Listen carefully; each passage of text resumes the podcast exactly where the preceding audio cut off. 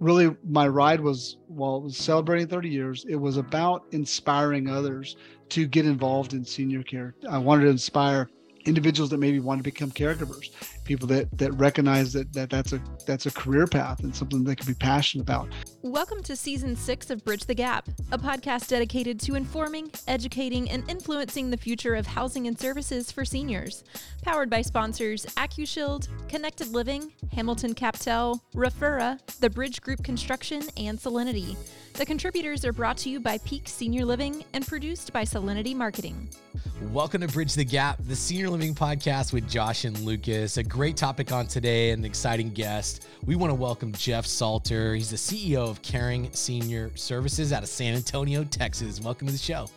Hi, guys. Thanks for having me. We're so glad that you reached out to us because you have a fascinating story.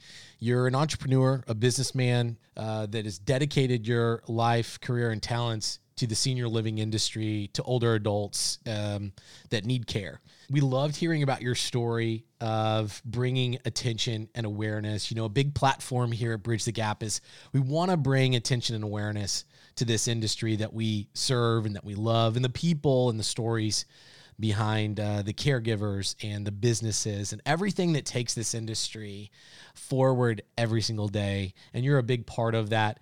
Jeff, tell our listeners about your story because this is not an overnight success. You've been at this for at least three decades, and you've come up yeah. some with some really creative ways to build awareness around older adults.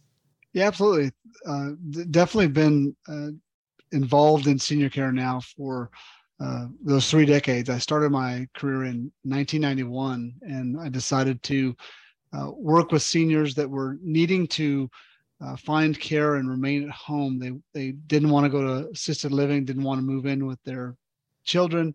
They were really challenged with finding someone that could be with them for hours at a time. I worked for a home health company that provided skilled care, and the individuals that needed assistance around the clock were kind of left in the dark and didn't have any opportunities. So I decided to create a company that would help schedule caregivers to be with a senior um, for those activities of living, help them with meal preparation, help them with some simple housekeeping duties, and then also get involved with personal care, help them with bathing, help them with restroom assistance if they need it, really anything they needed to be safe at home uh, start off with the idea of just helping my local community in Odessa, Texas, but uh, quickly realized that could help a lot more people and decided to open a second location, then a third, fourth, and a fifth location in Texas. And then in 2002, decided to expand our, our vision much broader and decided to start franchising our business. And today we're now in 50, uh, 50 locations in uh, almost 20 states uh, helping seniors across the country really maintain their independence for as long as possible, avoiding that relocation to a nursing home or assisted living. And it's been something that has been a passion of mine. And I, I as a 20 year old kid that got involved in business, I did not think that that was going to be where my career was going, but uh, quickly discovered that there's uh, a lot of joy in helping others and helping helping families with the desire to stay home, but also helping families with work and employment. Uh, our caregivers each and every day are out there doing the real work that matters and helping these seniors with their independence. So, Jeff, you've been at this a very long time, as you mentioned, and, and Lucas uh, brought up. But, you know, one of the ways that we actually found out about you and heard a little bit about your story um, was actually about this amazing 9,000 mile journey that you made on an yeah. electric bike over the, I believe, the last year. And I think you covered something like 20 states or something like that. Um, for our listeners that may not have heard about this story, could you unpack that for us? Yeah, yeah. Well, you know what we we'll start off with was how do you celebrate 30 years in an industry? It's a it's a pretty long career, and uh, again, being the person that's lived it, it's kind of not a big deal to me. But when you do take a step back, you recognize that not a lot of people spend 30 years doing something, and not not a lot of people have the opportunity to create a, a large organization. We wanted to come up with a way to celebrate 30 years of achievements, but true to who we are, we didn't want to just make it about us. We wanted to try and figure out a way to give back in our communities. And what we decided in some crazy uh, evening in in our headquarters here in San Antonio, we said, how will we do that? And one of the guys had seen that I was riding my bike to work uh, about 20 miles each way and said, Jeff, you know what would be really cool is if you rode your bike to every location to celebrate. And I told him immediately when he said that, the words came out of his mouth. I said, That's a crazy idea. There's no way I'm going to do that. And that night, though, true to my entrepreneur nature, I went home and started thinking, how could you do that? What what would you need to travel that kind of distance? I, I got on Google Maps and looked and found it was it was nearly 10,000 miles if I wanted to bike to each location and and whatever route I could find. And I knew I could do it if I use an electric bike. So I decided let me figure out how to modify an electric bike to where it has the batteries and had to travel. So I plotted out a trip in which we'd go to each location. And along the way, we, we decided we, we didn't just want to celebrate what we've done. We wanted also to, to celebrate what is needed in the in the country and help bring awareness to the needs of seniors. So really my ride was while it was celebrating 30 years, it was about inspiring others to get involved in senior care. I wanted to inspire individuals that maybe want to become caregivers, people that that recognize that that that's a that's a career path and something they could be passionate about. Maybe it's a starting point for a nurse wants to get involved in caregiving uh, uh before she becomes a professional uh, nurse. Uh, one also engage people that were maybe thinking about technology and how they could devise and use technology in the betterment of seniors' lives. You know, we, we don't know what the next great gadget's going to be. We don't know what the requirements are going to be to help care for America's seniors. And then finally, I hope to inspire entrepreneurs uh, because we need more people involved in senior care. Um, you know, the, the aging population, the 80 plus population, which is directly those that are that are needing our type of assistance and need the most assistance, is going to be doubling and then doubling again in the next 20 years alone. And that's just a staggering number of people. So we need people involved in senior care at all levels. It wasn't just about caring senior service, it was about helping people pay attention to the needs of seniors. And with that, we also wanted to do something to raise money. And we decided we wanted to impact seniors' lives. We decided we would create a movement called Close the Gap in Senior Care. And that movement was dedicated to helping communities understand what their gaps are, what areas in their senior community had issues. Was it funding? Was it medications? Was it care that was needed for individuals? We weren't necessarily deciding what it was going to be, but we wanted to solve one problem or wanted at least have an impact on one problem. And that was falls. In, in, in the country, falls are the leading cause of injury related death among seniors.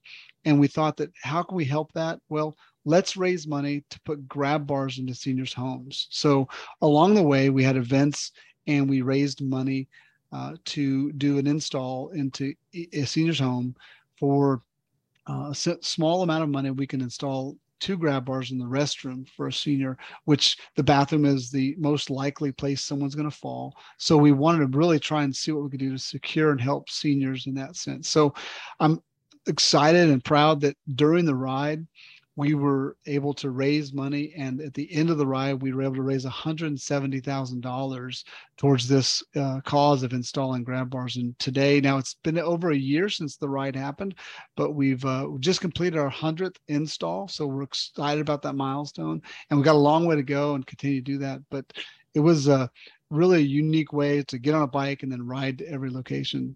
The, the trip was uh, was amazing. It took me four months to complete uh, left San Antonio, Texas on April 1st, got back to San Antonio on August 1st of 2021.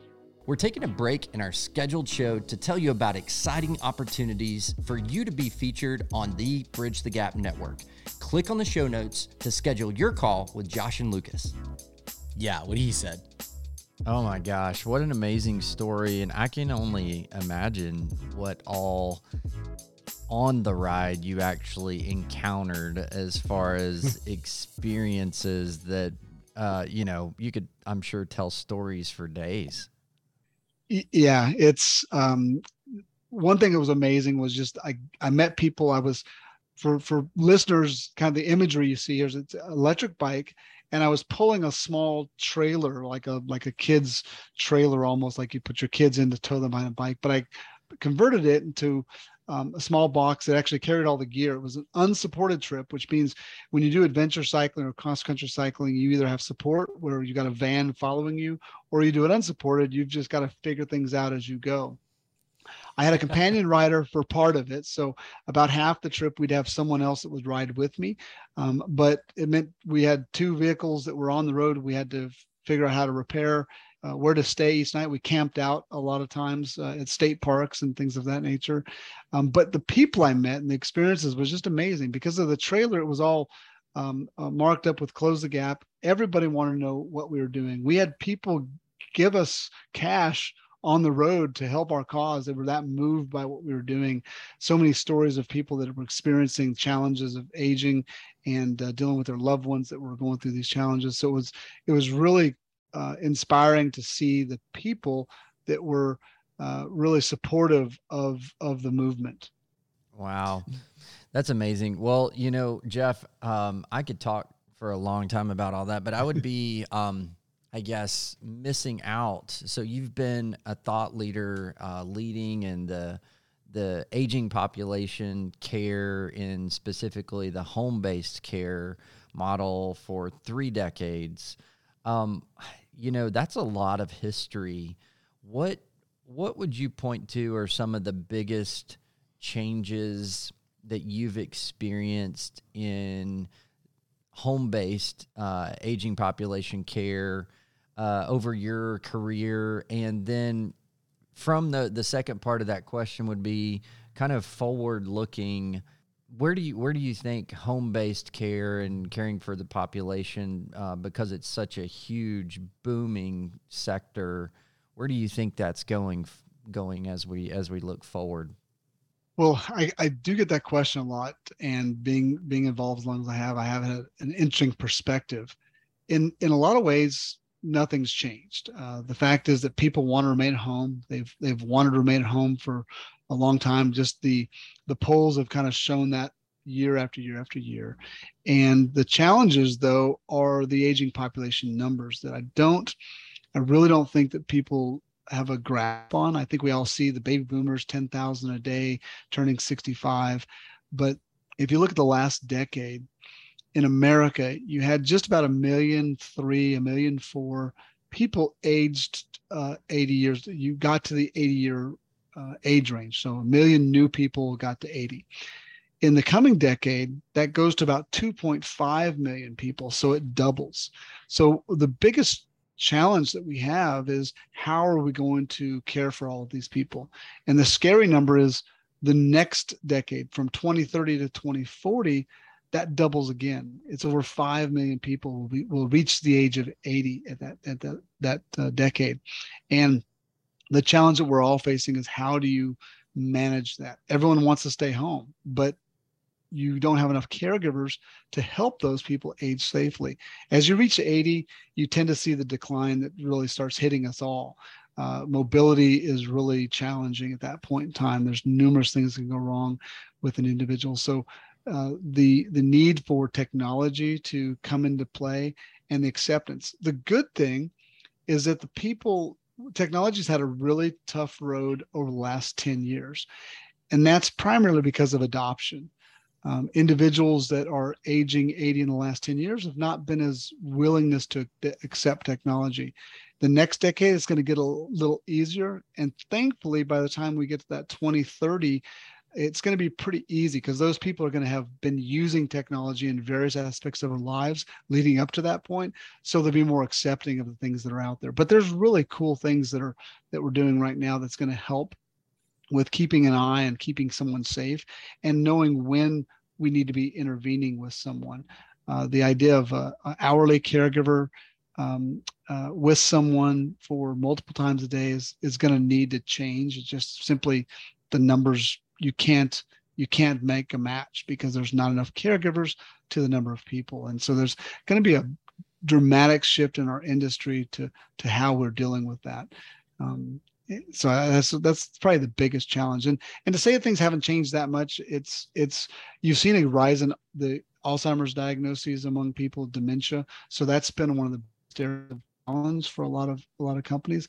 And but the solution has kind of remained the same Uh, if you want to stay home, you've got to get a caregiver in there and uh, that's that's something that we've we've really worked to try and make that scheduling easier to make the the caregiving experience more positive for people really understanding what their needs are and delivering services that meet those needs well, you know, Jeff, that is um, such a great insight. Lucas, we've talked about this a lot. I mean, so much challenge uh, in caring for the this aging population. It's not going away, but so much opportunity.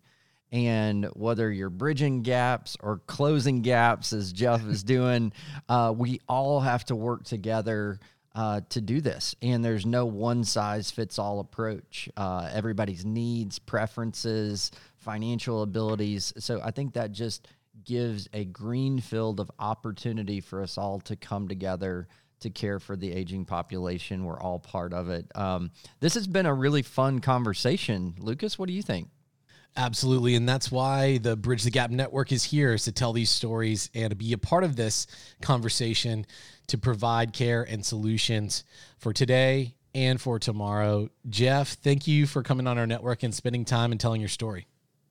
Absolutely, guys. Thanks for having me and really appreciate the work that you're doing because it is important that we get other people involved in this industry and continue to grow it because it's it's got lots of challenges but tons of opportunity and we're really excited about being around and being part of the next uh, uh, uh you know next three decades of, of care in america it's our privilege. And for our listeners, you can go to btgvoice.com to listen to all of our episodes, connect with us on social. We'll also connect with Jeff, his organization, and the things that he's involved in in the show notes so you can learn more there.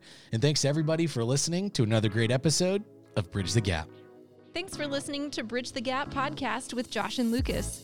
Connect with the BTG Network team and use your voice to influence the industry by connecting with us at btgvoice.com you